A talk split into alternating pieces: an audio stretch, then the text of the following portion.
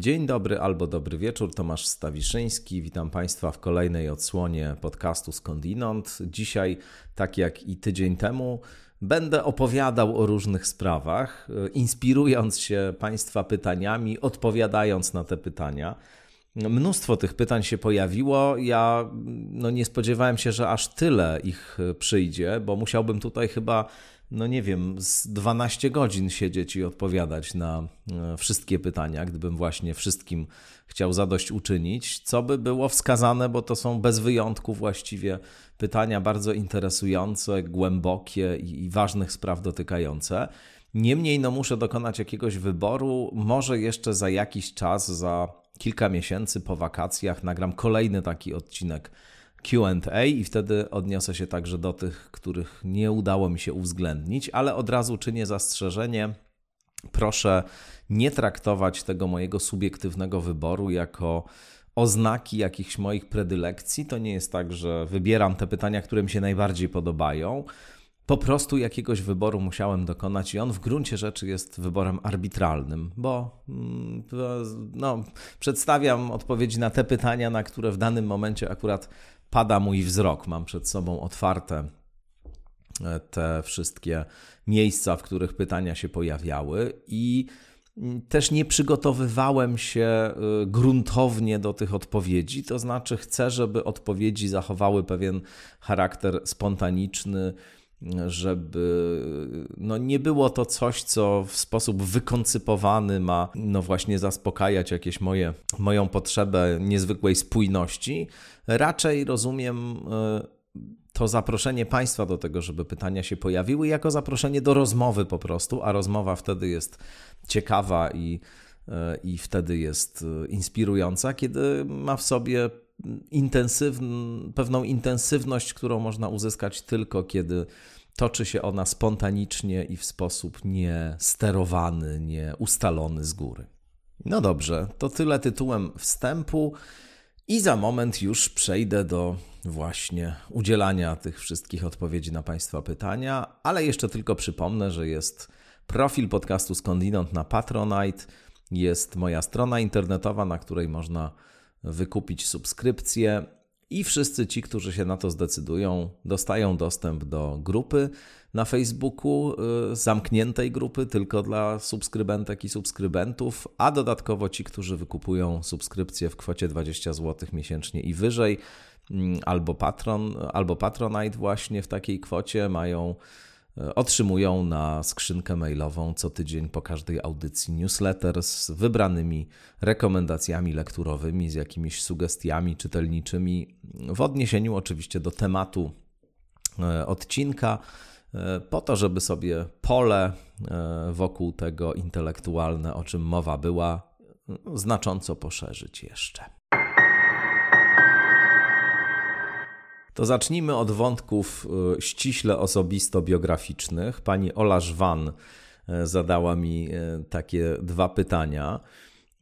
Pierwsze pytanie brzmi, czy mógłby Pan opowiedzieć, jak doszło do tego, że zaczął Pan pracować w radiu, a drugie pytanie, jakie wydarzenia na Pana drodze twórczej, naukowej, zawodowej mógłby Pan podać jako znaczące i nadające kierunki? Czy byłyby to spotkania z konkretnymi ludźmi, wyjazdy, książki? Bardzo jestem ciekawa. To ja zacznę od tego drugiego pytania. Zdecydowanie, jeśli chodzi o mnie, ale znowu, mam nadzieję, że to jest coś, co można potraktować uniwersalnie i co także jest interesujące dla wszystkich, bo mogą przez tę perspektywę przyjrzeć się swojemu doświadczeniu, swojemu życiu. Dla mnie zupełnie fundamentalne były spotkania z ludźmi. Pod wieloma względami różne takie kamienie milowe w moim życiu i zawodowym, i osobistym wyznaczane są właśnie przez spotkania. Na pewno jakimś niezwykłym, osobliwym dla mnie i zupełnie zmieniającym trajektorię mojego życia doświadczeniem było obejrzenie ongiś w latach 90., zaraz na początku lat 90., w telewizji programu Andrzeja Urbańskiego, nieżyjącego już, który miał takie dyskusyjne programy intelektualne na początku lat 90. Ja chyba jeszcze byłem wtedy albo na początku liceum, albo nawet jeszcze w późnej podstawówce. I on miał wtedy jakiś taki program, tak jak powiadam, w którym różne i takie ważne postacie życia intelektualnego się pojawiały. I obejrzałem kiedyś odcinek zupełnie przypadkowo na niego trafiwszy, w którym udział brali Bogusław Wolniewicz, znany Państwu, myślę, Bogusław Wolniewicz, niedawno zmarły filozof, tłumacz Ludwika Wittgensteina, no postać pod wieloma względami niezwykła, także dlatego, że coś osobliwego stało się z nim w powiedzmy ostatnich 2 dekadach jego życia. Bardzo się zradykalizował, zawsze był osobowością niezwykle mocną i wyrazistą, ale rzeczywiście zradykalizował się i ustawił na pozycjach takich ultraprawicowych, chociaż zarazem niespełniających właśnie definicji ultraprawicowości pod wieloma względami, co owocowało tym, że on w zasadzie w żadnej grupie, w żadnym towarzystwie, w żadnej zwartej ekipie, która się identyfikuje z jakąś tożsamością wyrazistą, nie był w stanie wytrzymać. Albo z nim nie można było wytrzymać i ostatecznie dziękowano mu za udział. W każdym razie był tam Bogusław Wolniewicz, był Jerzy Prokopiuk i był Tomasz Jastrun, a dyskusja była na temat New Age. No i ja wtedy w ogóle nie wiedziałem, kim jest Bogusław Wolniewicz. Siedział sobie taki charakterystycznie wyglądający łysy pan z wyrazistymi brwiami, o twarzy przypominającej rysami takiego szlachetnego, cokolwiek zasuszonego świerszcza. I z charakterystycznym swetrem na ramionach zarzuconym, nie założonym tak jak większość swetr, takie swetry by nosiła, tylko właśnie z takim swetrem, który był zarzucony na plecy. I pamiętam, że Prokopiuk i Jastrun bardzo dużo i bardzo kwieciście o New Age opowiadali, mając na ten temat stanowisko zdecydowanie aprobatywne. Ten człowiek o wyglądzie świerszcza długo się nie odzywał w ogóle, ale kiedy zaczął już mówić, to rzekłbym, stosując dzisiejszą kolokwialną, młodzieżową mowę, całkowicie pozamiatał. To znaczy jego sposób argumentacji, jego tezy tam wygłaszane, forma, w jakiej te tezy podał i tak dalej. Również specyficzna charyzma, z jaką się wypowiadał i charakterystyczny głos. Charakterystyczny głos! Może Państwo pamiętają, jak profesor Wolniewicz specyficznie frazował. Otóż to wszystko zrobiło na mnie piorunujące wrażenie. I kiedy zobaczyłem, że to jest człowiek z Instytutu Filozofii Uniwersytetu Warszawskiego, no to zapragnąłem się w tym instytucie znaleźć i spotkać się jakoś z tą postacią i trafić do niego na jakieś zajęcia. Powtarzam, Wolniewicz nie był jeszcze tym Wolniewiczem, którego możecie znać z YouTube'a czy z jakichś wystąpień upiornych w Radiu Maryja. To była zupełnie inna postać wtedy, choć pewien rys taki, który i później dawał o sobie znać, taki bardzo twardy, bardzo taki sposób bycia, który on tam miał, takiej osobowości silnej, solarnej, mówiąc językiem Karla Gustawa Junga, czyli takiej słonecznej, która organizuje na sobie uwagę i energię innych, no to wtedy już to wszystko oczywiście w Wolniewiczu było. I tak trafiłem na te studia, które pod wieloma względami też były dla mnie rozczarowujące i wcale nie były, przynajmniej na początku, później zupełnie mi się zmieniło, ale na początku były raczej zderzeniem z rzeczywistością pewnego wyobrażenia, które na ten temat miałem, ale gdzieś tak w okolicach 2-3 roku już zaczęło się robić naprawdę bardzo ciekawie. Akurat kiedy ja się tam znalazłem, to Wolniewicza z Instytutu Filozofii wyrzucono, tak to chyba należy określić. Sprawa tego wyrzucenia czy tego nieprzedłużenia mu umowy raczej, bo on był już w wieku emerytalnym wtedy, to jest sprawa na osobną zupełnie historię, i może jeszcze ona w jakiś sposób będzie, opisana Może jeszcze da się do tego jakoś wrócić. Dość powiedzieć, że w moim poczuciu było to zdecydowanie niesprawiedliwe i widziałbym tą jego radykalizację w pewnym sensie jako właśnie efekt tej sytuacji, jako coś, co było formą obsługi jakiegoś trudnego doświadczenia.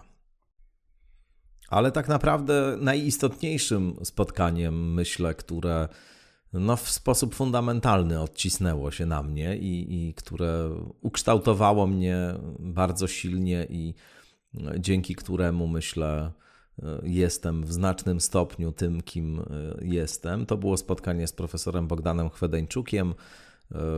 Na drugim roku bodaj filozofii trafiłem do niego na zajęcia z epistemologii, przy czym byłem na początku krytycznie do niego nastawiony, bo kupiłem taką opowieść o nim jako o jakimś straszliwym radykale. On wtedy prowadził pismo bez dogmatu razem z Barbarą Stanosz. Publikowali tam eseje, które wskazywały na to, jak głęboko nasza mentalność i nasza sfera publiczna skolonizowane są przez Kościół katolicki i przez takie, nazwijmy to, serwilistyczne myślenie w odniesieniu do Kościoła. Ich postulaty polegały na tym, żeby tutaj była realna świecka demokracja, żeby zatem instytucje Kościoła od instytucji państwa oddzielić i żeby Kościół katolicki był po prostu jedną z wielu instytucji w tym sensie, żeby nie przysługiwały mu żadne specjalne, wyjątkowe prawa. Dzisiaj to wszystko, co oni mówią, to jest w zasadzie oczywisty mainstream. Wtedy to była jakaś ekstrema zupełna, nawet w oczach wielu autorów związanych z Gazetą Wyborczą. Ja trochę miałem takie nastawienie też do Bogdana Chwedeńczuka, znając go wyłącznie z jego tekstów, które znowu wtedy też mi się naprawdę wydawały jakieś strasznie radykalne. Tymczasem okazało się, że w ogóle jest zupełnie inaczej i że to jest człowiek niezwykle otwarty i po prostu stawiający swoje tezy w sposób wyrazisty, także z szacunku dla swoich rozmówców czy niekiedy oponentów. Przychodzimy, takie mamy stanowisko, wyrażamy je, to była zawsze filozofia Bogdana Chwedeńczuka, ale jesteśmy też gotowi do jego zmiany, nie usztywniamy się, jesteśmy gotowi do jego zmiany, o ile ktoś przedstawi nam przekonujące argumenty, że właśnie taka zmiana byłaby wskazana. No i przyznam, że to rzeczywiście było głęboko pouczające i modyfikujące różne odruchowe stereotypizacje, w których wszyscy tkwimy, dla mnie doświadczenie. Z Chwedeńczukiem jestem do dzisiaj głęboko związany i się przyjaźnimy i mamy kontakt. I jak powiadam, mógłbym tutaj o nim długo opowiadać. Ostatni rozdział mojej książki Co robić przed końcem świata poświęcony jest właśnie Bogdanowi Chwedeńczukowi. To pochwała Chwedona, taki kwadrans filozofa, który wygłosiłem przy okazji jego 80. urodzin. No i odsyłam Państwa też do tej lektury, bo tam jest trochę też refleksji na temat tego, jak istotne jest spotkanie właśnie kogoś, kto w jakiś sposób po pierwsze potrafi nas zobaczyć, potrafi w nas dostrzec coś ważnego, ciekawego, jakiś rodzaj talentu, uzdolnienia, wartości, a po drugie sam uosabia już jakiś rodzaj dojrzałości związanej z tym, że swoje talenty w jakiś sposób szczególny wykorzystał i to mi się zdarzyło, co uważam za ogromny przywilej właśnie i niewątpliwie to było bardzo ważne spotkanie. I wiele jeszcze mógłbym takich innych spotkań wymieniać tutaj. Wymienię jedno, bo o to też pani Ola pyta, to znaczy spotkanie z Ewą Wanat, która była szefową radia RDC w momencie, kiedy zaczynałem tam w roku 2013 prowadzenie Niedzieli Filozofów. No i ona się tak naprawdę zgodziła i ona wpadła na ten szaleńczy pomysł, żeby 4 godziny przeznaczyć całkowicie na filozoficzne dywagacje, żeby mi antenę na 4 godziny w niedzielę oddać. Od 10 do 14 ten program był emitowany w każdą niedzielę. Dla mnie to była zupełna nowość. Ja zawsze jakoś intuicyjnie czułem, że radio jest świetnym medium i moje incydentalne kontakty z radiem, kiedy chodziłem tam jako gość na przykład, zawsze miały w sobie pewien rodzaj takiego poczucia, że to jest jakaś sfera, która bardzo mi odpowiada i ta forma komunikacji bardzo mi odpowiada. I zawsze chciałem bardzo z radiem mieć do czynienia w sposób zawodowy czy profesjonalny. No i Ewa Wanat, która przeczytała moją książkę Potyczki z Freudem, która się właśnie w tamtym roku 2013 w styczniu ukazała, jakoś też pod wpływem tej lektury, która przypadła jej do gustu, właśnie zdecydowała się na to, żeby takie 4 godziny mi oddać, co było pomysłem karkołomnym, pomysłem, który wiele osób uznawało za zupełnie szalony i za taki, który nie ma żadnych szans powodzenia. Przekonanie było takie, że nikt na pewno tego nie będzie chciał słuchać, bo kto chciałby słuchać przez 4 godziny jakichś trudnych rozmów i jakichś trudnych dywagacji o nie wiadomo czym. Okazało się zupełnie inaczej. Okazało się, że ta audycja miała potężne jak na to radio audytorium, że też było pewne audytorium, które się stworzyło wokół tej audycji, nie słuchając zasadniczo rozgłośni radia RDC, ale słuchając tej audycji właśnie. I do dzisiaj nawet mam w mediach społecznościowych kontakt z jakimiś osobami, które jeszcze z czasów Niedzieli Filozofów w RDC mnie pamiętają i teraz byłem w Poznaniu niedawno na spotkaniu autorskim. W zeszłym tygodniu nagrywam tą opowieść dla Państwa w sobotę 3 lipca. I cóż, też ileś osób, które mimo, że tam radio RDC nie docierało na falach, trzeba było go słuchać w internecie, pamiętają te audycje i jej słuchają. I na pewno to w sensie zawodowym było dla mnie przełomowe zdarzenie, bo to radio już ze mną zostało i skądinąd jest takim moim ukochanym, powiedziałbym, pod tym względem dzieckiem, mimo że nigdy nie narzekałem w latach swojej radiowej, nazwijmy to kariery, na brak autonomii, przeciwnie, we wszystkich miejscach, czyli w RDC i w Tok FM-ie, w których pracowałem, w Tok FM-ie wciąż moje audycje są na antenie przecież. Także to zawsze miałem 100% autonomię, nikt mi się nigdy w nic nie mieszał i nikt nie regulował w żaden sposób tego, co robię, ale tutaj ta przestrzeń jest dla mnie szczególnie ważna i to już jest taki projekt od początku do końca przeze mnie wymyślony, w związku z czym cieszę się też bardzo, że mogę za jego pośrednictwem tutaj z Państwem się komunikować, bo to jest niezwykle piękne i niezwykle ważne, bo w ogóle deficyt rozmowy w dzisiejszych czasach mam wrażenie i powinniśmy mieć takie przestrzenie, w których można by było o takich sprawach mówić i cała ta sfera podcastów moim zdaniem w dużym stopniu stała się właśnie taką przestrzenią wolnej rozmowy i to jest jedna z największych i najwspanialszych okoliczności towarzyszących temu rozwojowi technologicznemu, który istnienie podcastów umożliwił w takiej formie, w jakiej je mamy. Pan Karol Kamiński pyta o 3 sprawy, o 4 właściwie. Jaką rolę odgrywa w Pana życiu I Ching, Księga Przemian? To pierwsze pytanie. Czy próbował Pan kiedykolwiek wpływać na rzeczywistość za pomocą magii? Jeśli tak, to jakiej? I 3. Czy Jerzy Prokopiuk jako wybitny znawca i propagator ezoteryki ma w Polsce godnych następców? Jeszcze mnie Pan Karol pyta o moje doświadczenia z psychodelikami, jeśli takie Pan posiada. Nie posiadam takich doświadczeń, nie korzystałem z tych środków, ale zdecydowanie w warunkach bezpiecznych i w warunkach dobrego settingu z jakimiś specjalistami, którzy się tym zajmują, gotów jestem na eksperyment tego rodzaju. Nawet wyrażam taką chęć właśnie, żeby się mu poddać. Ale jak powiadam, stoję na stanowisku, że są to doświadczenia potężne i że nie ma sensu aplikować ich sobie w formie anarchicznej, tylko że raczej potrzebny jest, co zresztą podkreślają wszyscy znawcy tematu. Odpowiednie środowisko, też pewność co do tego, cóż to jest za substancja. Także ktoś, kto zna specyfikę tego rodzaju procesu wewnętrznego i potrafi go nawigować odpowiednio z zewnątrz, więc to są te warunki, które zdecydowanie, jeśli zostaną spełnione, to ja na pewno psychodelik jakiś przyjmę, zażyję i się poddam temu, co może się odsłonić w takim doświadczeniu.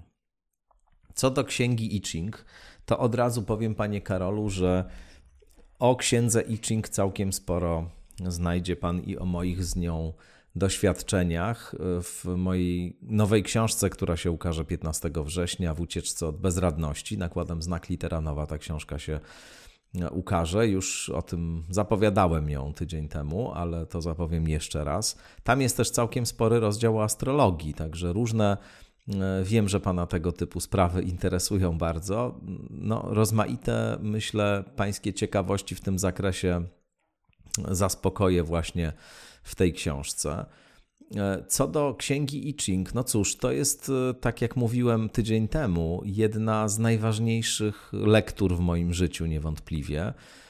Tekst, któremu poświęciłem bardzo wiele czasu. Oczywiście no, w dużym stopniu pod wpływem lektur Karla Gustawa Junga tym I Chingiem się interesowałem i zajmowałem, ale historia moich relacji z I Chingiem jest jeszcze dłuższa. Tak naprawdę w latach 80. jako dziecko jeszcze zetknąłem się z I Chingiem, bo koleżanka mojej mamy, mając zamiłowanie wówczas do spraw ezoterycznych, co w PRL-u też miało swój smak, inny zupełnie niż teraz, bo teraz się to wszystko straszliwie skomercjalizowało i jest tego pełno. No, wówczas dostęp do takich treści był znacznie ograniczony, ich nie było po prostu tak wiele i też były lepszej jakości w związku z tym, ale ona dysponowała taką kopią I Chinga sporządzoną na powielaczu, będącą amatorskim tłumaczeniem pewnego wariantu księgi I Ching, który się spopularyzował w Stanach Zjednoczonych i to była jakaś taka mikstura hinduizmu, taoizmu, były amerykańskie tłumaczenia z angielskiego tych tekstów tworzących heksagramy I Chinga, do tego jakieś interpretacje w towarzystwie pojęć buddyjsko-hinduistycznych rozwijane. Miało to pewien swój urok i cechowało się pewnym konkretem, takim życiowym, praktycznym konkretem, którego próżno szukać w tekście oryginalnym, rzecz jasna. No ale tak naprawdę z realną księgą I Ching to tak wiele wspólnego nie miało. W każdym razie wtedy się z tym zetknąłem i muszę powiedzieć, że ta idea, że oto w 64 formach symbolicznych, czyli heksagramach, I Ching to zbiór właśnie takich heksagramów, czyli układów linii przerywanych i ciągłych. Na każdy taki układ składa się 6 linii, no i każda się inaczej nazywa. Do tego są pewne poetycko brzmiące opisy, które charakteryzują dany stan Tao, daną dynamikę pomiędzy siłami Yin i Yang. Każdy z heksagramów wyraża właśnie pewien możliwy układ oddziaływania na siebie tych sił. No a wszystkie 64 mają obrazować całą rzeczywistość, mają być kompletnym odwzorowaniem pewnej głębokiej struktury rzeczywistości. Na poziomie takim najbardziej fundamentalnym ta struktura jest odwzorowana i oczywiście mnogość różnych możliwych zdarzeń w życiu każdego z nas no, nie jest w księdze ujęta, ale każde możliwe wydarzenie w życiu każdego z nas mieści się w którymś z 64 heksagramów, też w różnych liniach aktywnych bądź nieaktywnych w danym momencie. Tu już by trzeba długo mówić na temat tego, w jaki sposób procedura pozyskiwania odpowiedzi na pytania od księgi wygląda, no bo księga jest też takim bytem, z którym wchodzi się w aktywny kontakt, rzuca się monetami, uzyskuje się odpowiedź i ta odpowiedź ten heksagram, który uzyskuje się w odpowiedzi na swoje pytanie, ma być właśnie obrazem sytuacji pytającego. Ma być symbolicznym odzwierciedleniem miejsca, w którym on się w danym momencie znajduje, tej dynamiki sił, które w jego życiu działają. Oczywiście jest tutaj wiele różnych aspektów, które można by poruszyć. Po pierwsze, że nie ma w myśl dzisiejszego obrazu świata, który nauka daje, żadnych zupełnie możliwości, żeby jakikolwiek proces odwzorowywania tutaj zachodził, że oczywiście, na co zwrócił mi uwagę całkiem niedawno profesor Mark Csikszentmihalyi, to jest syn Michaliego Csikszentmihalyiego. Miałem okazję się z nim spotkać w 2019 roku. On jest profesorem sinologii, mówię o Marku Csikszentmihalim, na Uniwersytecie w Berkeley i zajmuje się właśnie historią taoizmu, a I Ching to jest jeden z takich najważniejszych tekstów tradycji taoistycznej. No więc Csikszentmihalyi też zwraca uwagę, że my w gruncie rzeczy tak naprawdę nie znamy sensu tych heksagramów, że ten głęboki sens i ta symbolika tam użyta, ona tonie we mgle, że to jest tekst tak stary, że w zasadzie dzisiaj nie mamy możliwości, żeby jego znaczenie rozpoznać. Są różne rekonstrukcje, tak jak najsłynniejsza rekonstrukcja Richarda Wilhelma, sinologa, przyjaciela Karla Gustawa Junga, ale to są tylko rekonstrukcje. Csikszentmihalyi zresztą mówił, że u Wilhelma więcej jest tak naprawdę idei Junga w tym jego rozumieniu I Chinga, aniżeli realnej, twardej sinologii. No więc to są sprawy oczywiście takie, które warto mieć na uwadze, wchodząc w interakcję z księgą. Natomiast niewątpliwie jest to bardzo ciekawy projekt i bardzo ciekawy obiekt i też analiza pewnych wewnętrznych relacji pomiędzy poszczególnymi heksagramami, zależności, jakie pomiędzy nimi występują. No to jest coś fascynującego. Jest książka Helmuta Wilhelma, to jest syn Richarda Wilhelma, po polsku wydana, nazywa się Sense I Ching i on tam między innymi właśnie analizuje bardzo głęboką strukturę znaczeniową I Ching i to są bardzo ciekawe rzeczy. Jest to fascynujące, jest to arcyciekawe. Natomiast Karl Gustav Jung oczywiście tłumaczył działanie I Ching swoją ideą synchroniczności, czyli równoległego współistnienia sfery psychicznej i materialnej, zachodzenia zjawisk równoległego, nie połączonych ze sobą przyczynowo-skutkowo, tylko znaczeniowo. Na przykład właśnie to, że rzucam monetami, jest to jakaś zupełnie przypadkowa okoliczność, a zarazem uzyskuję heksagram, który jakoś odzwierciedla moją realną sytuację, co jest założeniem tej procedury. To jest według Junga przykład synchroniczności. Coś tu się ze sobą synchronizuje, ten heksagram mianowicie i te moje rzuty monetami. Żadna przyczynowo-skutkowa więź ich nie łączy, ale łączy je poziom znaczenia. Jung godzinami tam siadywał w swoim ogrodzie i wróżył sobie z I Chinga nieustająco.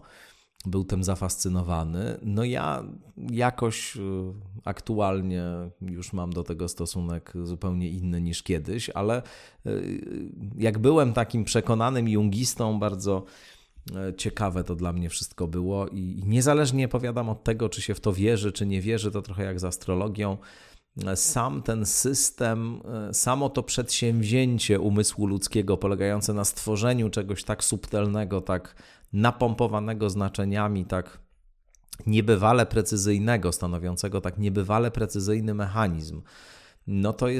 To jest naprawdę niezwykłe. Dodam, że fascynował się księgą I Ching, o czym część z Państwa być może wie, Philip Dick, czyli słynny, najsłynniejszy chyba i najlepszy autor science fiction, przynajmniej moim zdaniem, w XX wieku, który to Philip Dick napisał książkę, w której I Ching odgrywa niezwykle istotną rolę i której fabuła kształtowana była właśnie przez Dicka na podstawie eksperymentów z I Ching. To znaczy on w konkretnych momentach, w których musiał jakąś decyzję co do tego, w którą stronę fabuła pójdzie, podjąć, rzucał 6 razy monetami, uzyskiwał heksagram i na podstawie tego heksagramu fabułę dalej prowadził.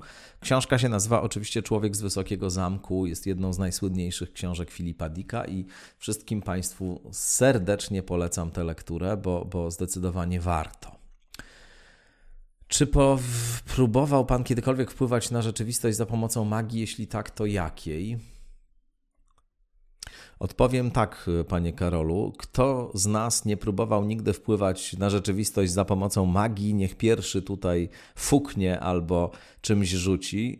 No bo wszyscy to robimy na różne sposoby. Nawet kiedy nam się wydaje, że jesteśmy ultraracjonalni, to i tak wykonujemy cały szereg różnych czynności o charakterze magicznym, mających na celu wpływanie na rzeczywistość. Na przykład odpukujemy albo nie zapeszamy, nie mówimy o czymś, żeby nie wygadać i tak dalej. Są to czystej wody praktyki o charakterze magicznym, apotropaicznym na dodatek, czyli odganiającym zło i zagrożenie.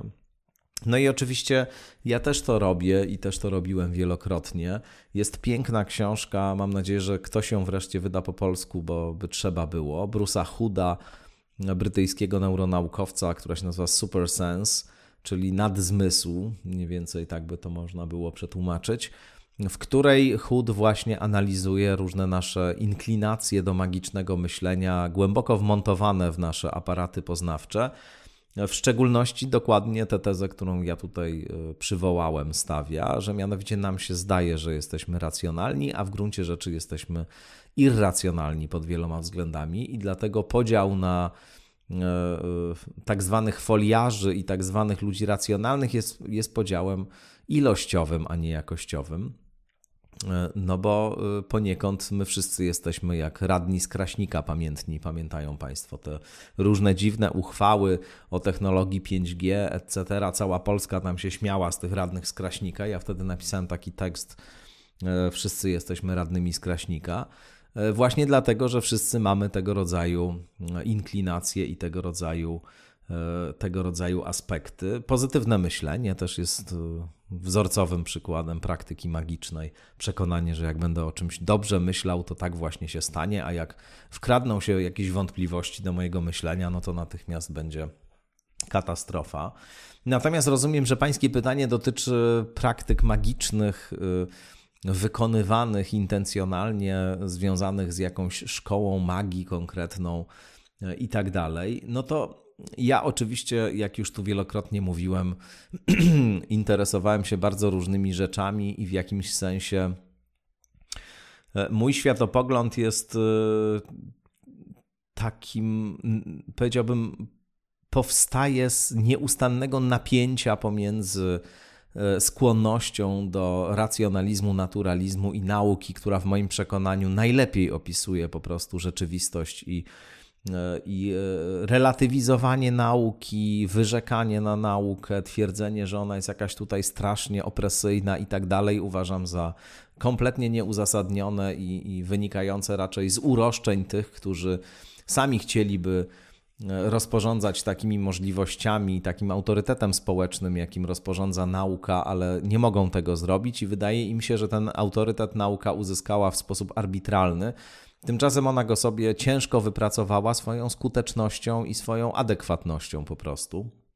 Dlatego mam do takiego antynaukowego sposobu myślenia i do rozmaitych radykalnych irracjonalizmów stosunek krytyczny, ale jak powiadam, mój światopogląd jest napięciem pomiędzy tego rodzaju perspektywą, a pewną skłonnością metafizyczną, skłonnością czy zainteresowaniem różnymi właśnie formami symbolicznymi, które świat odwzorowują, różnymi formami myślenia o świecie i o ludzkim doświadczeniu jako o pewnych naczyniach połączonych. Dlatego mnie tak fascynował Karl Gustav Jung, dlatego mnie fascynuje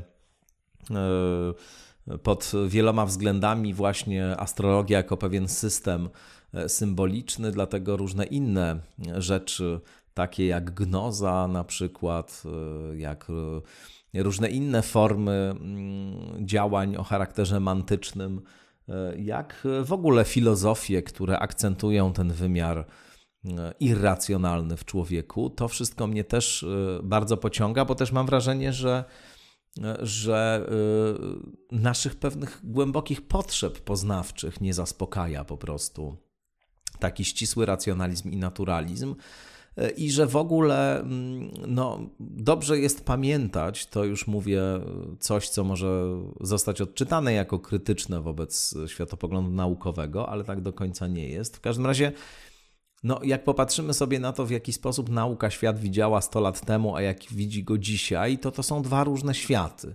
Bardzo wiele się zmieniło i racjonalnym jest przypuszczać, że i ten obraz świata, który dzisiaj mamy, jest niepełny, będzie modyfikowany, jeszcze wiele się dowiemy. Co oczywiście nie oznacza, że to, co już wiemy, jest nieważne, bo to, co wiemy, jest ważne, podobnie jak Einstein nie zdelegalizował Newtona, tylko go poszerzył.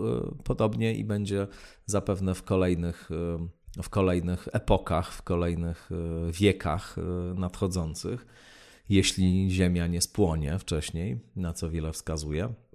W każdym razie, no właśnie, to jest coś, co w moim poczuciu no nie jest stuprocentową, absolutną prawdą o wszystkim. Jest jeszcze literatura, jest poezja, jest sztuka, jest mit. To są wszystko też takie formy ekspresji, które wyrażają pewną prawdę, na przykład o naszym subiektywnym doświadczeniu. I ta prawda jest nieredukowalna do żadnych innych języków. Ja mam takie przekonanie, że nie da się jej zredukować do niczego innego. Jedna z naszych niedawnych rozmów z doktorem Pawłem Boguszewskim właśnie tego dotyczyła. Trochę się spieraliśmy o to, no bo Paweł jest takim racjonalistą, naturalistą i naukowcem stuprocentowym, dla którego nauka i kropka. Tak to wygląda. Ja to bardzo szanuję i też bardzo szanuję jego wielką, gigantyczną pracę, którą wykonuje na rzecz propagowania nauki i w ogóle instalowania tutaj światopoglądu naukowego, ale no, dla mnie ten obszar jest cokolwiek szerszy i ja myślę, że to nie jest wszystko po prostu. Ale czy tę magię jakąś stosowałem? No, jak się interesowałem takimi dziwnymi rzeczami, to oczywiście różne lektury magiczne od Alistera Crowley'a, poczynając nie w porządku oczywiście historycznym to mówię, tylko w porządku chronologii moich lektur. Tak, to jakieś tam tego typu lektury miałem za sobą. Jakkolwiek ja raczej nigdy nie miałem takiego demiurgicznego sposobu myślenia. Raczej mam naturę ogrodnika, posługując się klasyfikacją Chantal del Sol. Nie demiurga, nie kogoś, kto tutaj próbuje świat modyfikować, nie kogoś, kto chciałby ustawiać go na nowo i wszystkim sterować i kontrolować. Raczej mam postawę kogoś, kto ma poczucie, że rzeczywistość się odkrywa, że rozmaite wielopoziomowe zależności, w których świat, które się składają na świat, no właśnie należy uświadamiać sobie i rozpoznawać, a po prostu ten rodzaj takiego właśnie samostwarzającego się, heroicznego podmiotu, który czyni swoją wolę, co jest w tradycji magicznej silnie obecne, to nigdy nie było moje. To jakoś mnie nigdy nie pociągało. Mnie pociągał raczej właśnie Jung, raczej praca ze snami, raczej odkrywanie swojego losu, aniżeli tworzenie go. O, tak bym to ujął. No i ostatnie pytanie pana Karola Kamińskiego o Jerzego Prokopiuka. O, to jest temat w ogóle i myślę, że tutaj się niebawem, ale już po wakacjach, pojawi taka rozmowa o Prokopiuku. Z uwagi na pewne problemy techniczne taka rozmowa się nie ukazała, bo już ją raz odbyłem. Odbyłem ją z doktorem Tomaszem Dudą, który jest synem chrzestnym Jerzego Prokopiuka, no i kimś, kto przez lata tam w jego bezpośrednim otoczeniu funkcjonował, a myśmy się właśnie poznali na spotkaniach grupy Jednorożec, w której Tomek przez lata partycypował, a ja dosyć krótko. To była taka grupa osób wokół Prokopiuka skupionych, właśnie młodych, które tworzyły coś na kształt takiego właśnie tajnego klubu czytelniczo-gnostycznego, w którym spotykaliśmy się z Jerzym Prokopiukiem u niego w domu i oddawaliśmy lekturom antropozoficznym, gnostycznym i wszelkim innym, byleby ezoterycznym, ale na wysokim poziomie ta ezoteryka zawsze była. Ja dosyć krótko uczestniczyłem w tych spotkaniach, bo ja nie byłem w stanie, powiem szczerze, w żadnym sensie zafascynować się antropozofią Rudolfa Steinera. To znaczy niewątpliwie jako, jeśli Państwo nie wiedzą, o czym mowa, to rzucę hasło szkół waldorfskich, które są właśnie dziełem, czy które wymyślił Rudolf Steiner. Twórca antropozofii, on dziś uczeń Heleny Bławackiej, później w okolicach tam początku 1905 czy roku, no, człowiek związany silnie z tym towarzystwem teozoficznym. Później zautonomizował się Steiner tam chyba w pierwszej dekadzie XX wieku. Założył towarzystwo antropozoficzne. No i pod wieloma względami jest to fascynująca postać, bo to jest człowiek, który napisał jakieś 1000 książek. To znaczy te książki są głównie z jego wykładów pospisywane, których udzielał na potęgę, ale to całe opus magnum Rudolfa Steinera, dzieła wszystkie jego, to rzekłbym są jakieś 1000 stron. I to jest człowiek, który cały kompletny nowy model cywilizacji wymyślił i kultury. Wszystkie obszary życia społecznego opisał i zaproponował jakieś nowe ich ukształtowanie od diety, przez szkolnictwo, przez obieg finansowy, system polityczny, medycynę, sztukę. No w zasadzie nie ma takiej dziedziny życia, której by Rudolf Steiner nie zmodyfikował, posiłkując się rzekomymi swoimi zdolnościami jasnowidzenia, no bo on twierdzi, że wszystko to, co o świecie powiada, łącznie z jakimiś eonami do tyłu, kiedy to opisuje jak przed setkami tysięcy lat albo i milionami lat wyglądała rzeczywistość planetarno-materialno-kosmiczna. To wszystko, twierdzi Rudolf Steiner, bierze się z jego umiejętności jasnowidzenia, obcowania ze światem duchowym. No i cóż, Jerzy Prokopiuk był wielkim admiratorem antropozofii i propagatorem, tłumaczem także części dzieł Rudolfa Steinera. Ja nie byłem w stanie nigdy tego na poważnie wziąć. Mnie antropozofia odrzucała. Odrzucał mnie język, którymi te książki były napisane. Taki, powiedziałbym, techniczny, pozbawiony życia, pozbawiony finezji, nudny, no, suchy, no, pod wieloma względami nieprzyswajalny dla mnie, ale też wizje, które tam są zawarte, zdają mi się absurdalne po prostu. Często bardzo naiwne, ewidentnie z dzisiejszej perspektywy widać, że głęboko zakorzenione w jakichś światopoglądach XIX-wiecznych, w jakichś filozofiach XIX-wiecznych, nie dzisiejsze, przestarzałe to wszystko jest. No a nie ma żadnych podstaw, żeby uznawać, że jakiekolwiek zdolności jasnowidzenia rzeczywiście Rudolf Steiner posiadał. W związku z tym to mnie nigdy jakoś szczególnie nie pociągało i odpadłem szybko z tego Jednorożca, bo tam głównie się właśnie lekturami Steinera wszyscy zajmowali. Natomiast co do Jerzego Prokopiuka, to właśnie w jakimś sensie to, co powiedziałem, odzwierciedla moją do niego postawę, która jest ambiwalentna. Z jednej strony No i jest to człowiek o ogromnych zasługach, wybitny tłumacz, zmarły zresztą niedawno, przed kilkoma miesiącami zmarły. Nie wiem, czy to już powiedziałem, chyba nie powiedziałem o tym. Natomiast pod wieloma względami jest to człowiek zasłużony, niewątpliwie wybitny tłumacz, wybitny znawca tradycji ezoterycznych, gnozy i tak dalej. Postać też niebywale kolorowa, bo proszę sobie wyobrazić kogoś, kto w PRL-u właśnie, gdzie po jednej stronie mieliśmy marksizm stosowany, a po drugiej stronie katolicyzm, no, oddawał się lekturom tekstów gnostyckich, rozprawiał o reinkarnacji, sferach astralnych i różnych innych takich sprawach.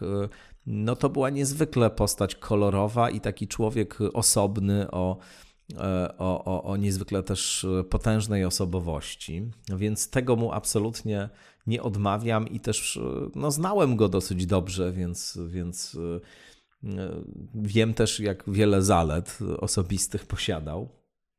Natomiast było w nim też coś takiego, co zdaje mi się problematyczne. Po pierwsze właśnie ta inklinacja do różnych rzeczy w sposób ewidentny, intelektualnie nierzetelnych. O, tak bym to nazwał. Pamiętam, że kiedyś do Prokopiuka przyszedłem i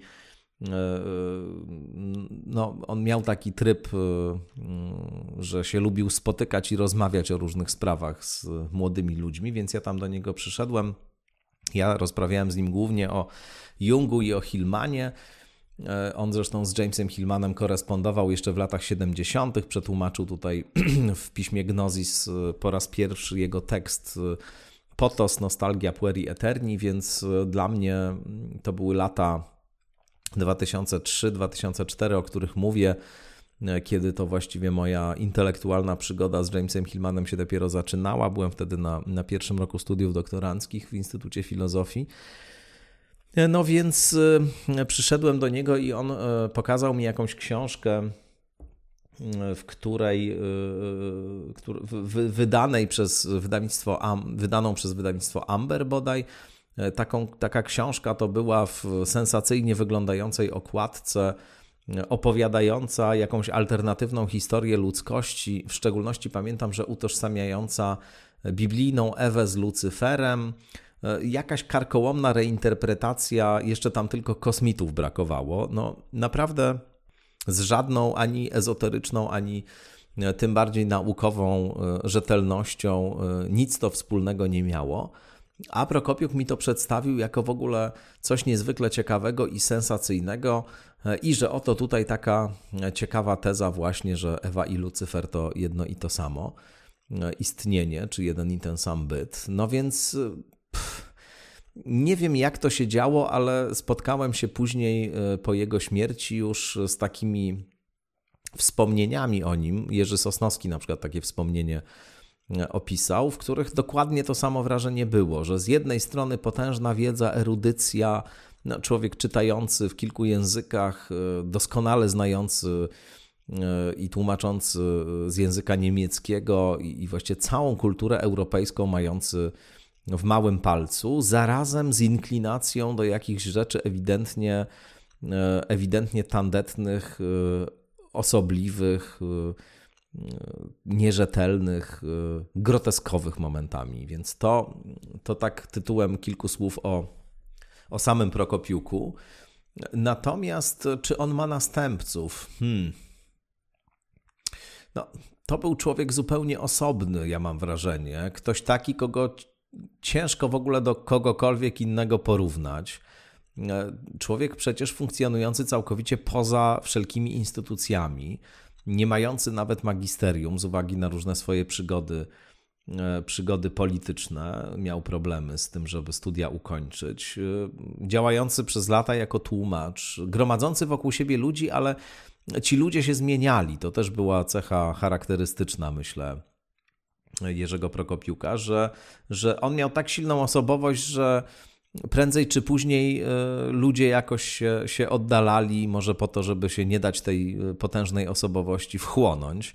Takie mam wrażenie, więc ta ekipa funkcjonująca wokół niego się zmieniała i w tym sensie ja nie potrafię wskazać nikogo na przykład, kto byłby jakimś jego uczniem, kimś, kto właśnie kontynuuje to jego dzieło, no bo ono było tak ściśle powiązane z nim samym, że to chyba jest niemożliwe. No na pewno środowiskiem, które od lat, ale w zupełnie innym modelu i w zupełnie innym trybie przyswaja polskiej publiczności różne dzieła z zakresu filozofii alternatywnych, ezoteryki i tak dalej, jest wydawnictwo Okultura i Dariusz Misiuna, też gość podcastu Skądinąd jakiś czas temu.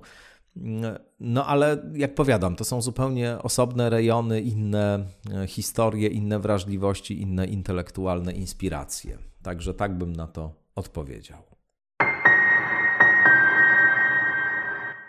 Pan Marek Wierzbicki zadaje bardzo trudne pytania. Najtrudniejsze z tych wszystkich pytań, które zadał, brzmi: do kogo wolałby pan udać się na trening, do mistrza Jody czy mistrza Miyagi? No cóż za upiorna alternatywa, panie Marku. Najchętniej i do mistrza Jody, i do mistrza Miyagi, rzecz jasna. A poważnie, no tak, to są takie filmy, no bo to postacie z filmów, Gwiezdne Wojny i Karate Kid, które no były dla mnie, ja nie wiem, jak jakieś po prostu książeczki do nabożeństwa w okresie nastoletnim. I wcześniejszym też, już jako dziecko przecież to wszystko chłonąłem i oglądałem na kasetach wideo i w kinie w latach 80.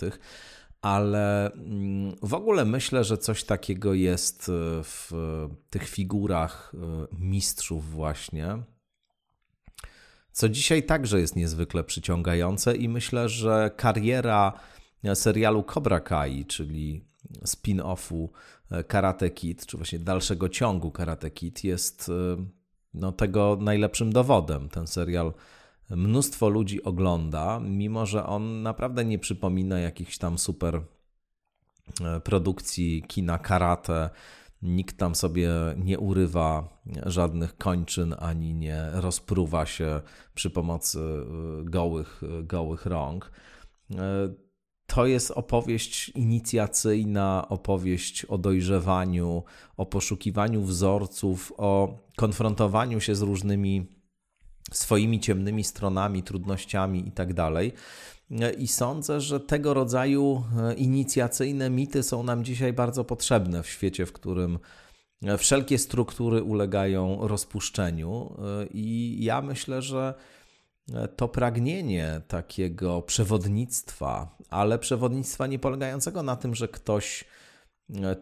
ktoś staje się dla nas absolutnym guru i że ktoś, no właśnie, czyni nas sobie poddanymi, my rezygnujemy z własnej indywidualności i oddajemy się pod cudze władanie, tylko przewodnictwo polegające na tym, że mamy kogoś, kto już przez pewne etapy życia przeszedł i już się z pewnymi sprawami skonfrontował, już poznał i ciemną stronę siebie, i ciemną stronę świata i potrafił w jakiś sposób dojść z tym do ładu, znaleźć jakąś ścieżkę, która jest pomiędzy właśnie rozmaitymi rafami, trzęsawiskami, mokradłami dorosłego życia, to jest no, coś niezwykle ważnego, coś niezwykle istotnego i myślę, że z wielu powodów, to jest też temat na jakąś inną zupełnie rozmowę, którą mam nadzieję, że tu kiedyś odbędę w tym podcaście. Mam wrażenie, że utraciliśmy jako kultura zdolność do generowania takich opowieści. One się oczywiście pojawiają tu i ówdzie, pod różnymi postaciami, ale z wielu powodów ta kultura już jakby nie jest w stanie trochę czegoś takiego wytworzyć i to jest niestety dramat. To jest niestety dramat, bo takich postaci, proszę zwrócić uwagę, jak mistrz Yoda czy mistrz Miyagi, już nie ma. W popkulturze, w kinie są postacie ambiwalentne, dziwaczne, poza dobrem i złem działające, takie, z którymi trudno się w sensie moralnym czy etycznym jakoś utożsamić, które no niewiele właśnie mają wspólnego z takimi figurami jak ci dwaj, których pan wspomniał. W moim poczuciu to jest niepokojące. To nie chcę, żeby to brzmiało, jakbym wyrzekał, że panie, kiedyś to były lepsze wzorce kulturowe, a dzisiaj to wszystko już wiadomo, degrengolada, tak nie uważam. Natomiast znaczące wydaje mi się to, że nikt taki porównywalny do tych dwóch postaci się tutaj nie pojawił. Ale oczywiście wyboru, do kogo mam się zgłosić na trening, czy do mistrza Miyagi, czy do mistrza Jody, bym nie potrafił dokonać. Proszę ode mnie nie wymagać takich nieludzkich zupełnie wysiłków. Czy zwraca Pan uwagę ludziom nieprzestrzegającym pandemicznych zasad w miejscach publicznych? Czy w ogóle wdaje się Pan w dyskusję z antyszczepionkowcami, propandemikami? Jeśli tak, to jak zachowuje Pan spokój ducha i zimną krew? No to jest trudne zagadnienie. Nie zachęcam do tego, żeby jakoś szczególnie intensywnie każdemu, teraz jesteśmy oczywiście w innej fazie pandemii, ale wcześniej i być może za kilka miesięcy, jak znowu się tutaj zacznie czwarta fala, wiele na to wskazuje, nie zachęcam do tego, żeby jakoś w sposób niezwykle skrupulatny i zapalczywy każdemu zwracać uwagę, dlatego po prostu, że to może być niebezpieczne. Poziom emocji, nabuzowania i jakiejś agresji wzajemnej w polskim społeczeństwie, jak wiemy, jest potężny, w związku z czym takie sytuacje są często zapalnikami jakichś naprawdę niebezpiecznych i niedobrych momentów. Ja uważam osobiście, że zwracać uwagę w takich sytuacjach, jeśli widzimy kogoś, kto kompletnie lekceważy pandemiczne obostrzenia, należy obsłudze na przykład lokalu, czy sklepu, czy jakiegoś obiektu, w którym to się dzieje. No to jest odpowiedzialność osób, które pilnują tam porządku, które zawiadują całą sprawą, żeby kogoś takiego wyprosić, zwrócić mu uwagę i tak dalej. Nie zachęcam do tego, żeby w sposób bezpośredni wchodzić w takie interakcje, właśnie z uwagi na to, że nigdy nie wiemy, jak tego rodzaju sytuacja może się skończyć.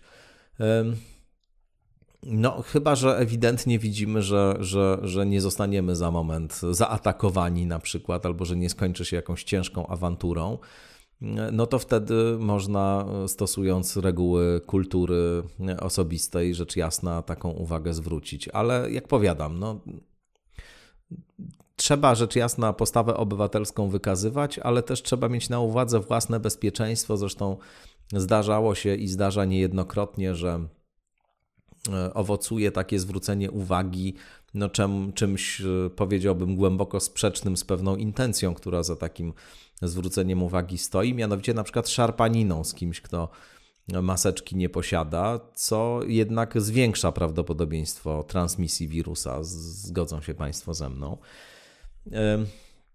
No więc tak, uważam, że powinno się interweniować u obsługi danego obiektu, że to jest właściwa rola, funkcja do tego, żeby takimi osobami, które lekceważą sobie zasady, się zajmować.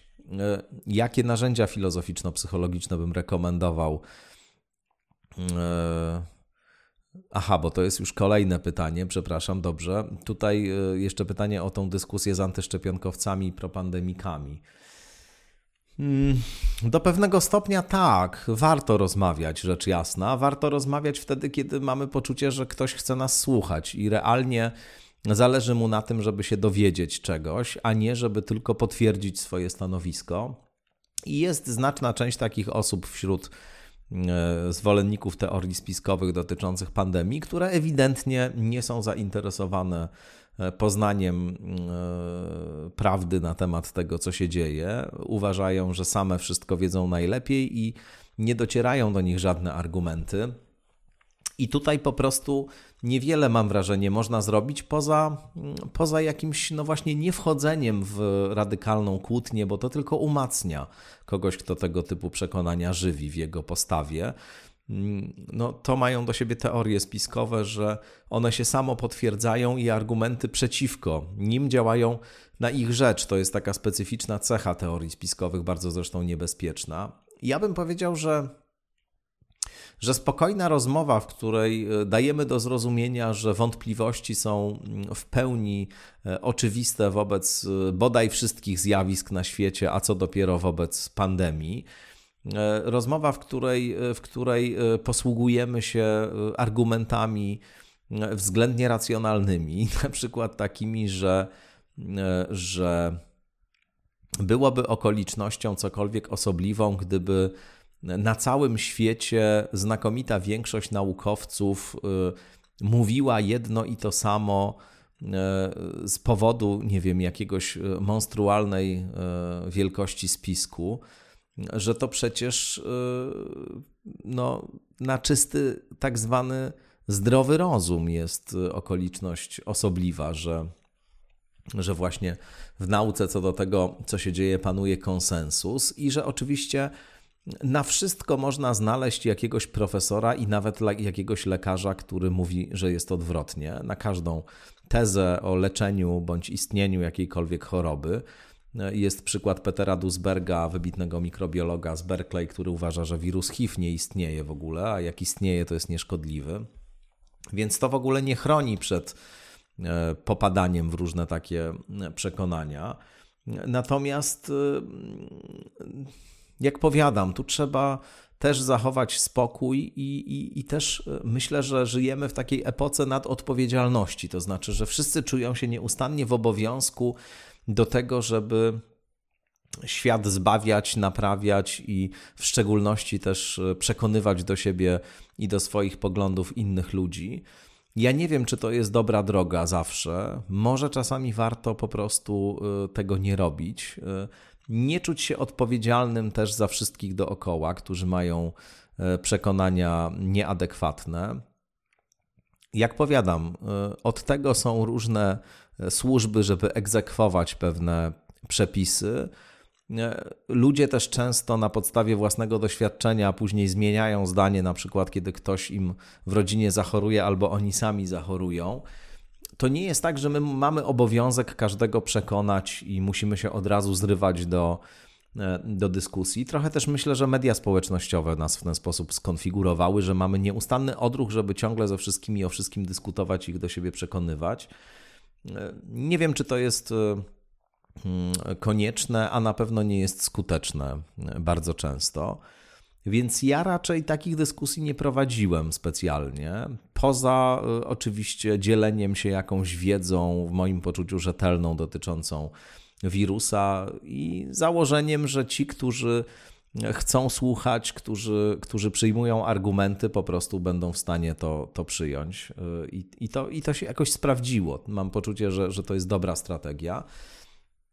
Natomiast na pewno robiłem i robię coś, co właśnie wielu osobom się wydawało jakoś bardzo opresyjne i niezgodne z moim założeniem manifestowanym otwarcie o chęci do rozmowy, dialogu także z myślącymi zupełnie inaczej, czyli po prostu kasowałem z mojego profilu komentarze propagujące teorie spiskowe dotyczące pandemii, jakieś materiały pseudonaukowe zazwyczaj, które wklejano pod różnymi moimi postami. Robiłem tak dlatego, że uważam, że w tych warunkach, w jakich funkcjonowaliśmy przez ostatnie kilkanaście miesięcy, propagowanie tego typu rzeczy jest po prostu niebezpieczne. To znaczy, wiąże się to z ryzykiem, że wiele osób właśnie w to wejdzie, uwierzy i zrobi sobie krzywdę albo innym krzywdę i dlatego takie rzeczy należy po prostu eksmitować ze sfery publicznej. Natomiast po drugie, no właśnie, tutaj problem polega na tym, że w obszarze tak zwanych faktów się poruszamy. Nie poruszamy się w obszarze opinii, tylko w obszarze pewnych na przykład poprawnych albo niepoprawnych rozumowań, poprawnych albo niepoprawnych wnioskowań, faktograficznych ustaleń, etc.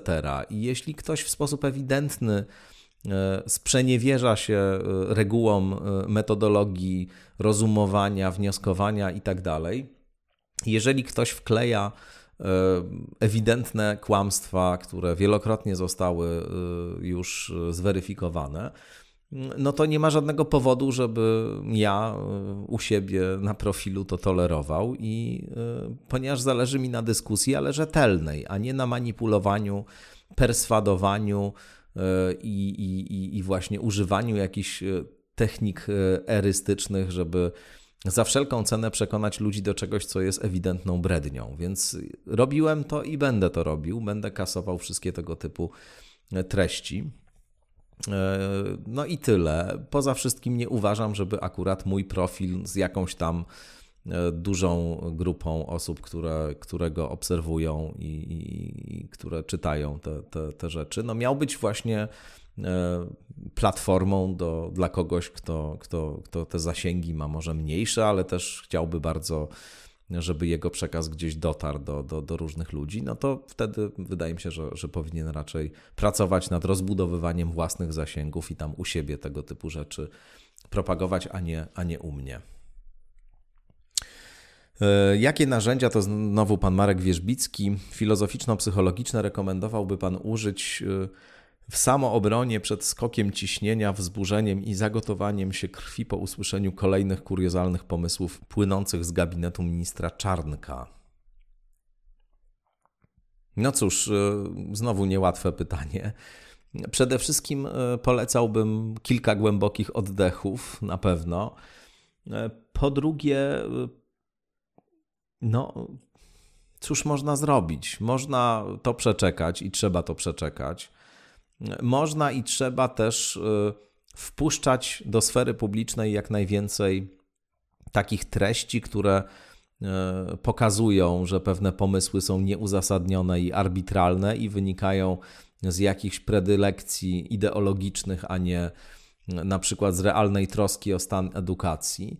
Rzeczywiście jest to upiorny minister, muszę powiedzieć, człowiek, który no jest takim ewidentnym, 100-procentowym, niefinezyjnym, niesubtelnym ideologiem, całkowicie bezrefleksyjnym wobec tego, co głosi, pozbawionym krytycyzmu. Rzadki, moim zdaniem, mimo wszystko jest to przypadek, bo żeby aż tak radykalnie wierzyć we wszystko bezkrytycznie, co się głosi, to jest naprawdę niecodzienne. W związku z tym to rzeczywiście może wywoływać pewien rodzaj bezradności w zetknięciu się bezpośrednim, bo oto mamy poczucie, że żadne argumenty racjonalne nie działają, dlatego że w ogóle nie o to chodzi, żeby o czymkolwiek dyskutować i rozmawiać, tylko chodzi o to, że ktoś chce, żeby było tak, jak on mówi, i nie jest zainteresowany żadną weryfikacją tego, ani nawet cudzym zdaniem na ten temat, no bo on już wszystko doskonale wie.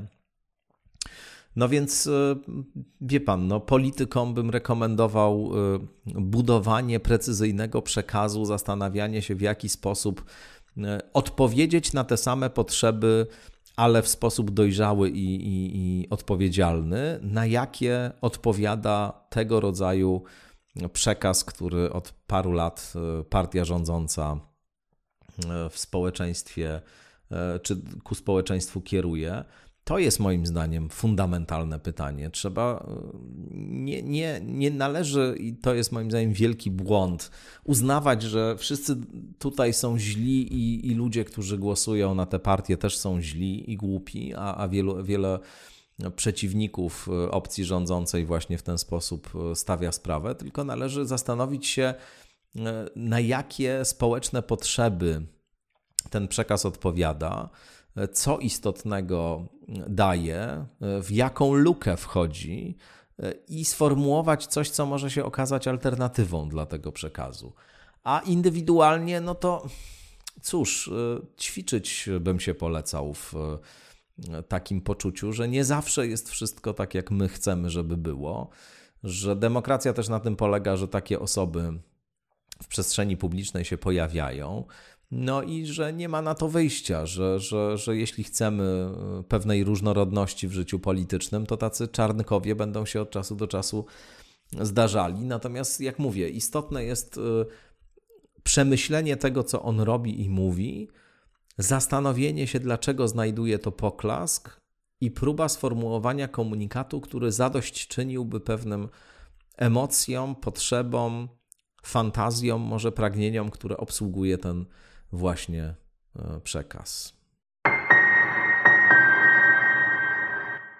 Pytanie od pana Pawła Pilcha. Czy ma pan opracowany system utrzymywania wiedzy zdobytej z przeczytanych książek? Dobre pytanie. Nie mam żadnego systemu, szczerze mówiąc. Też jak w przypadku każdego, przypuszczam, No, moja wiedza jest wybiórcza, to znaczy najbardziej rozległa w tych obszarach, które po prostu mnie najbardziej interesują. Mam to szczęście, że się mogę tymi sprawami, które mnie najbardziej interesują, zajmować, rozmawiając o nich, pisząc o nich, etc. No więc chyba ciekawość i pasja, wydaje mi się, są tymi emocjami, które dobrze działają jako utrwalacze tego, co się czyta. Ja czytam głównie książki, które mnie interesują. Mało czytam takich, które z poczucia obowiązku biorę, albo takie, o których sądzę, że powinienem koniecznie je przeczytać.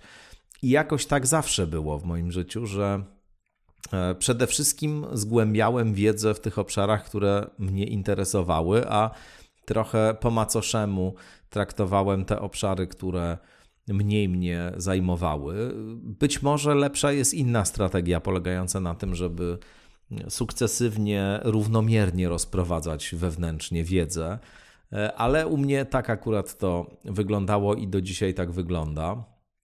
I tylko tyle, to znaczy nic więcej poza tym, że książki, które rzeczywiście mnie fascynują, jakoś ze mną zostają, wracam do tych rzeczy też, wie pan. Ja mam po prostu pewnego rodzaju taką dyspozycję, że w ogóle lubię wracać do rzeczy, które już znam, do książek, które już czytałem, do filmów, które widziałem, do miejsc, w których byłem, i fascynuje mnie takie powracanie po jakimś czasie i do książek, i do filmów, i do jakichś dzieł różnorakich, i do muzyki, i do miejsc właśnie.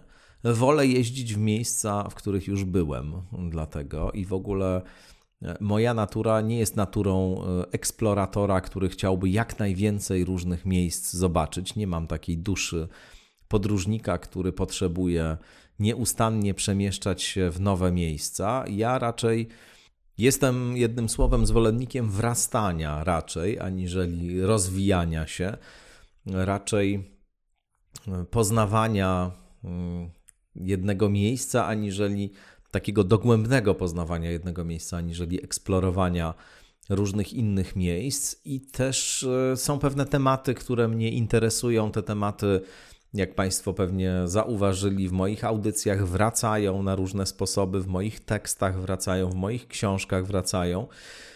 To też jest coś takiego, co wydaje mi się bardzo bliskie. Mi bliżsi są ci myśliciele, ci autorzy, którzy eksplorowali, także w literaturze na przykład, pewne pole na przykład przez całe życie. Pisali, jak to się mówi, jedną powieść, czy pisali jedną książkę.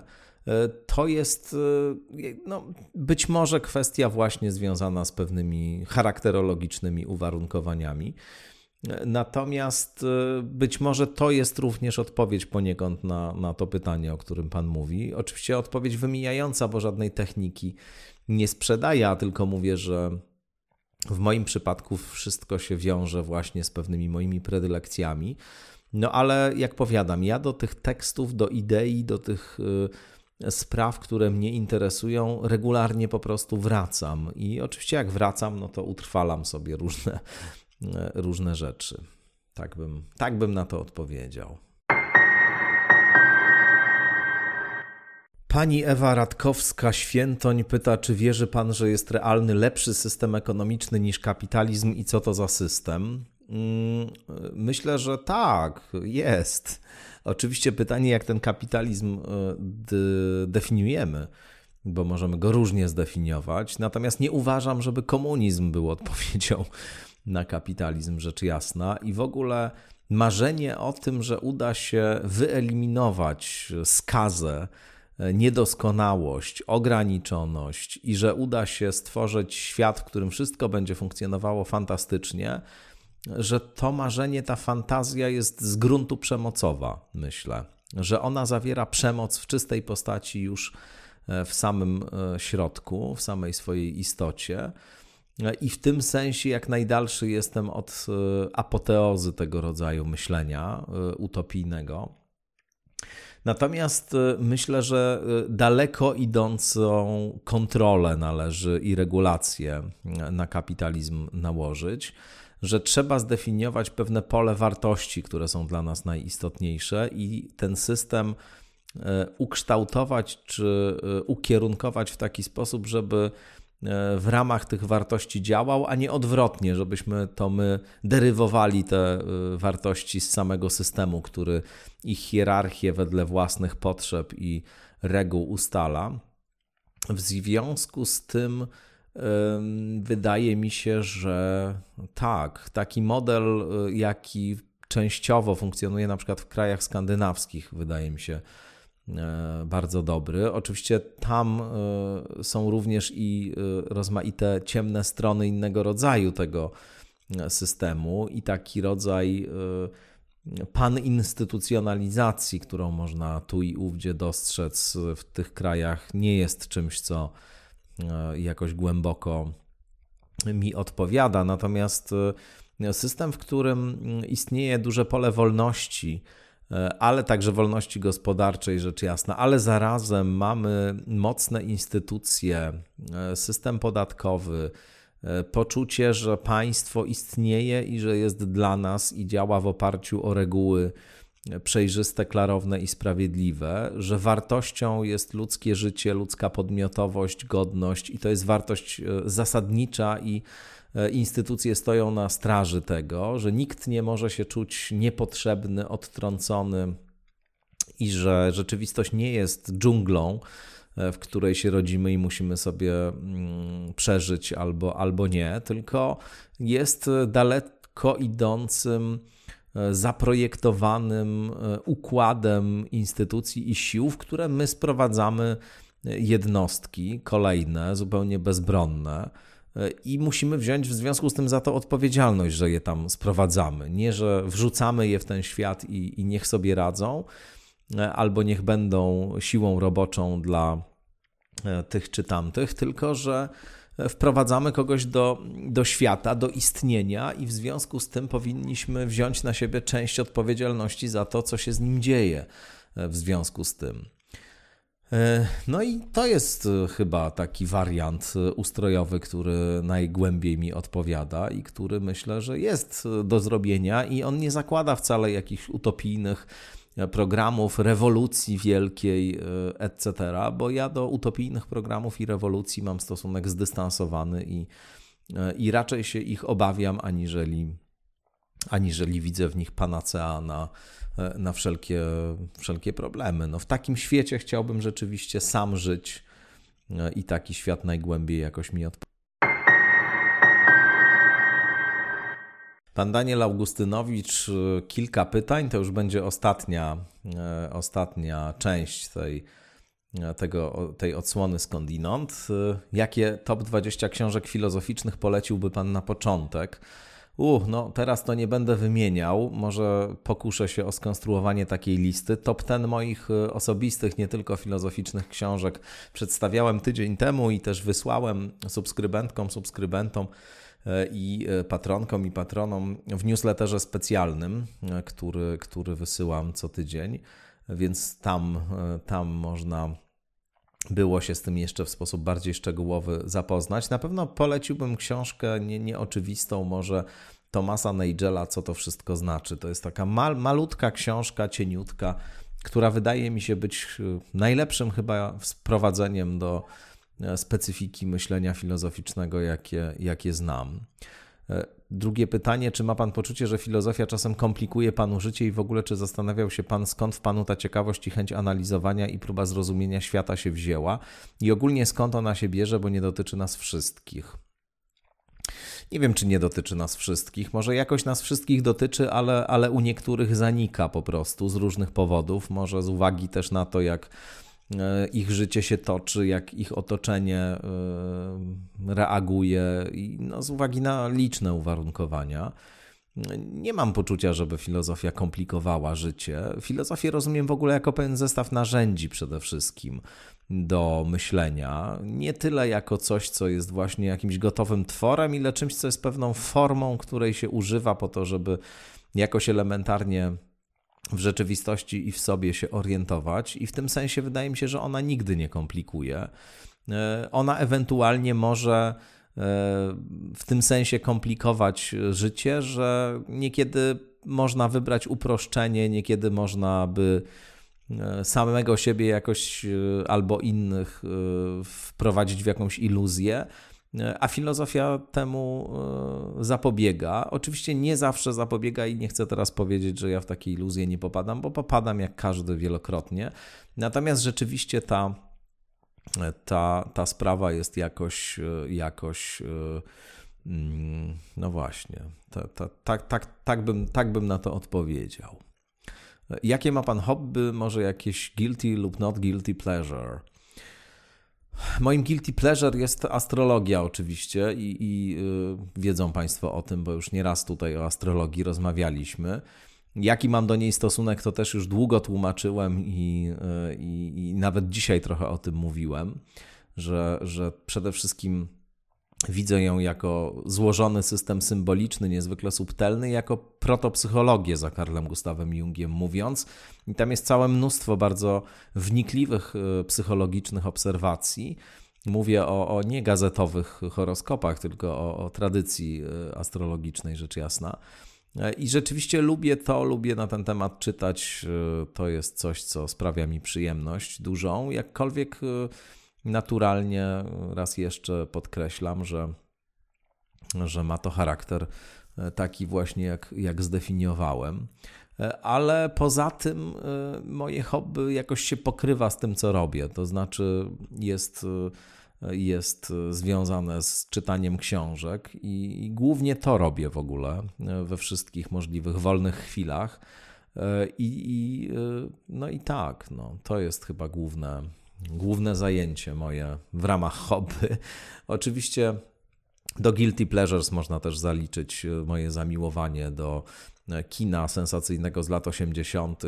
Uwielbiam te filmy, wracam do nich bardzo często i no właśnie, to jest też rodzaj guilty pleasure. Czy jest coś, co pana szczególnie wzrusza, porusza w świecie? Jakaś książka, film, obraz, utwór i z jakiego powodu? Och, jest tego całe mnóstwo. Długo bym mógł tutaj wymieniać. Bardzo długo mógłbym wymieniać, ale wspomnę może film, który jest jednym z najważniejszych dla mnie filmów, jeśli pan o film pyta, no bo już nie będę całej tutaj listy swoich predylekcji artystycznych i innych przytaczał, czyli Stowarzyszenie Umarłych Poetów. Uważam, że to jest film niebywale w ogóle niejednoznaczny, chociaż on bywa odczytywany jako taka radykalna krytyka konserwatywnego porządku społecznego, i jako taki głos romantyzmu i właśnie marzenia o wewnętrznej prawdzie, autentyczności i jej prymacie nad instytucjami społecznymi i tradycją. I po części oczywiście ten film niewątpliwie o tym jest, natomiast to jest, rzekłbym, krytyka konserwatyzmu w tej samej mierze, co krytyka owego romantycznego impulsu. Bo to jest film, który kończy się tragicznie, jak państwo wiedzą, i ten wymiar tragiczności dodaje, powiedziałbym, powagi i realizmu opowieści, która tam jest przedstawiona. No, opowieści, która mogłaby łatwo właśnie osunąć się w coś takiego, o czym wcześniej powiedziałem. I to jest rzeczywiście coś, co niebywale mnie wzrusza i porusza. Ten film mnie emocjonalnie rozmontowuje za każdym razem, kiedy go oglądam, a oglądałem go już dziesiątki razy, naprawdę dziesiątki razy go oglądałem i za każdym razem ten efekt jest bardzo podobny. No więc tak bym tutaj chyba na to pytanie odpowiedział, pozostawiając jeszcze przestrzeń w innych odcinkach podcastu Skądinąd, żeby różnymi filmami, lekturami z państwem się podzielić. No cóż, bardzo serdecznie państwu dziękuję za tę odsłonę podcastu Skądinąd, za te wszystkie pytania. No naprawdę mnóstwo bardzo ciekawych, inspirujących pytań do mnie spłynęło. Obiecuję, że nagram jeszcze taki odcinek, jeśli będzie taka potrzeba i chęć. Odniosę się też do tych pytań, na które tutaj nie znalazło się miejsce. No i bardzo serdecznie zapraszam państwa na kolejne odsłony podcastu Skądinąd, który w wakacje co tydzień będzie się pojawiał, tak jak zawsze. No i będę Państwu przedstawiał w ramach tych wakacyjnych odcinków także cykl rozmów z Teatru Powszechnego, który wspólnie z doktorem Pawłem Boguszewskim przeprowadziliśmy w minionych miesiącach, dotyczący religii, o różnych sprawach religijnych, z różnych i religijnych, i niereligijnych perspektyw. Tam mówiliśmy i te nagrania w formie podcastów skądinąd będę Państwu już wkrótce prezentował. Mam nadzieję, że odpoczywacie, że znajdziecie czas na to, żeby chociaż na chwilę się wyrwać z uścisku codzienności. Dzięki raz jeszcze, wszystkiego dobrego, no i do usłyszenia w kolejnej odsłonie Skądinąd. Tradycyjnie też bardzo dziękuję patronkom, patronom, subskrybentkom, subskrybentom za wszystkie subskrypcje, opłaty, wpłaty, za wszelkie wsparcie dla podcastu Skądinąd. Dzięki dla pani Iwony Górskiej-Kotca, absolutnej rekordzistki w tym zakresie. No i zapraszam do tego, żeby jeśli Państwu ten podcast się podoba, to go wspierać tak czy inaczej.